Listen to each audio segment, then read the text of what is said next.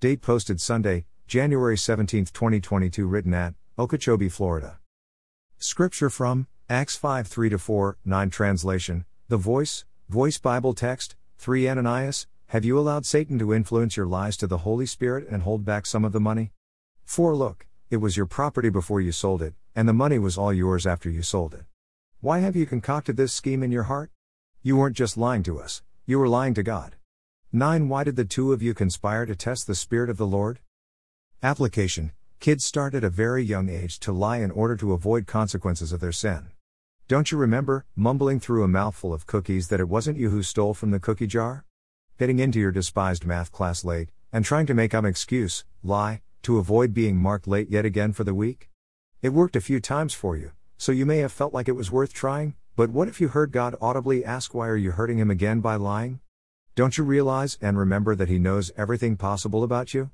I wonder if it would help if, when we ask for forgiveness of someone, that we also ask forgiveness of God at the same time.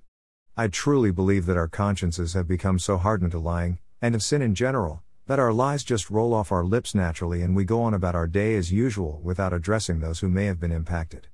For the instigator of lies, I am always surprised that they think their friends are so gullible that they never even realize they were lied to. Unfortunately, we lose trust in the person who lies, for we have proven the untruth over and over again, and now we expect to question everything they say.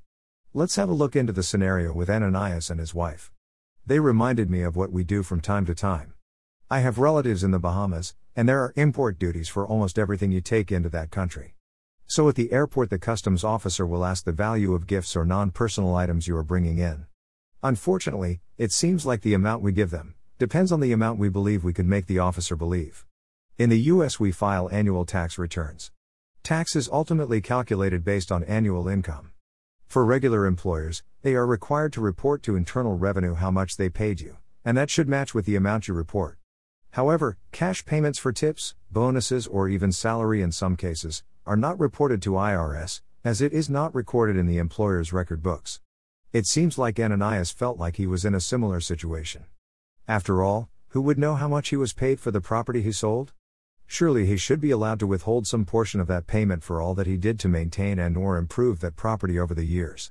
Friends, what do you suppose God must think of his children that he not only created in his own image, but he also provided a book of instruction to guide and direct us?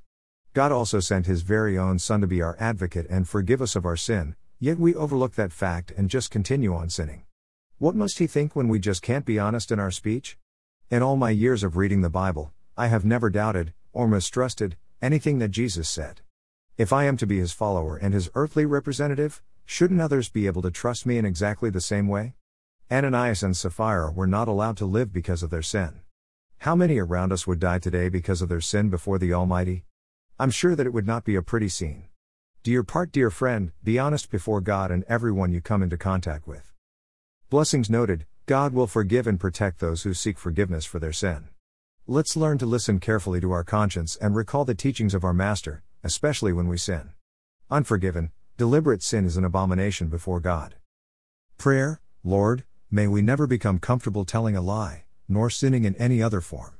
You created us to be holy, just as you are holy, righteous, just as you are righteous, and to be Christ followers and imitators so that the world will see Jesus instead of our prideful selves. Please forgive us where we fail in this, and give us a mind like that of Jesus, so that we may aim for holiness and righteousness at all times. Only the blood of Jesus will save a sinner, but the stained blood of sin and unbelief will distract a sinner from ever seeing Jesus. Please help us to facilitate the cleansing blood of Jesus, and never be a stumbling block to anyone who needs you. May it be obvious to everyone we come into contact with, who rules and reigns inside of us, and may they seek to know you personally, dear Lord. Amen. Footnote There are two more pages on my blog that will provide you with additional information, one of them being to know Jesus. If you have been challenged to make a decision today after reading this devotional, please click on the above page, or speak with a local Bible teaching pastor, or contact me at nuggetsfromgodsword at outlook.com. Please allow someone to pray with you and give you help and or encouragement as you begin, or continue your walk with Jesus. Words underlined in my blog might indicate a link to a song that came to mind as I wrote the devotional. Feel free to click on the link and listen as you continue to read or pray. If this devotional was forwarded to you and you would like to see more, please go to Nuggets from God's Word and read more. or you may freely subscribe for a daily email conveniently containing each day's devotional. You may also visit me on Spotify and listen to nuggets while you're out and about.